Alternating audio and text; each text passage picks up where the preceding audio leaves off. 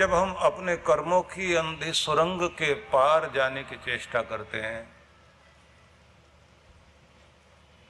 तो उस समय हमारे मुख से निकला हुआ शिव नाम रोशनी बनकर हमें राह दिखाता हुआ दुख से पार ले जाने के लिए हमारा सहारा बनता है। इसलिए कहा जाता है, मोक्ष पायम अनाभयम। मुक्ति दे जो। और सभी तरह के डरों को खत्म कर सके। और जिसे कहा जाता है कि जो पुण्य की शक्ति बन जाता है, ऐसे ये दो अक्षर हैं। पुण्य संधोद निलयम शिव इत्याक्षर द्वयम। ये दो अक्षर का नाम व्यक्ति को जपना चाहिए कल्याण करता है। भगवान शिव के शिवालय में प्रवेश करते ही सबसे पहले नंदी के दर्शन होते हैं। जिस नंदी पर सवार होकर भगवान शिव चलते हैं।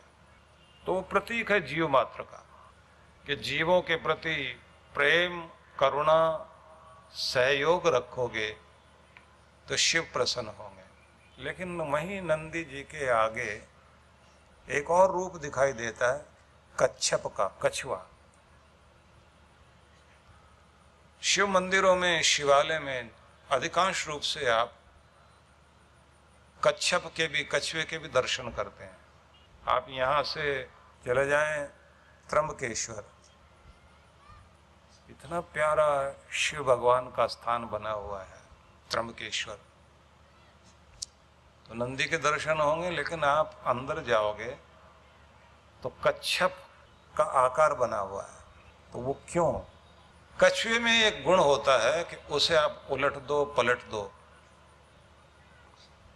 जिधर वो जा रहा है, उधर से उल्टी तरफ़ उसका मुँह करके छोड़ दो।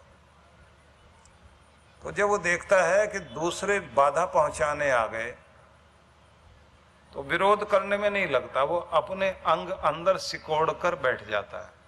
इंतज़ार करता है इस बात के लिए कि जो व्यक्ति अपना टाइम खराब करके हमारा भी रास्ता रोकने में लगा हुआ है, वो जाए तब तक हम अपने आप को शांत कर लें।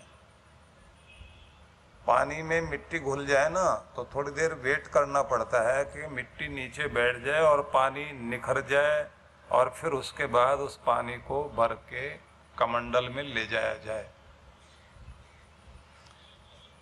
तो इतना इंतज़ार, इतनी प्रतीक्षा कछुआ करता है कि व्यक्ति चला जाए। उसके बाद अपने आप को फिर उसी दिशा में मोड़ कर ले जाता, जिधर वो जा रहा था। और फिर लगातार थोड़ा थोड़ा चलते चलते चलते चलते चलते चलते, जहाँ उसको पहुँचना है, वहाँ पहुँचता ज़रूर है। तो शिव जी को ये बहुत पसंद आया।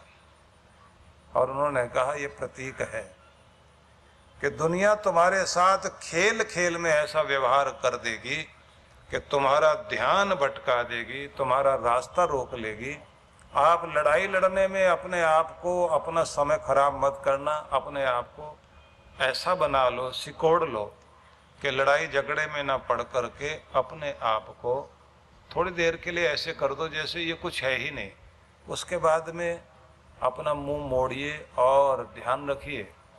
जिधर जा रहे थे, उसे नहीं भूलना। जो तुम्हारा लक्ष्य है, उसे नहीं भूलना। और फिर लगातार लगातार चलते चले जाना। तो जहाँ तुम पहुँचोगे, भगवान शिव कहते हैं, वहीं मैं खड़ा हुआ हूँ, वही तुम्हारी मंजिल है। मुझे प्राप्त कर दो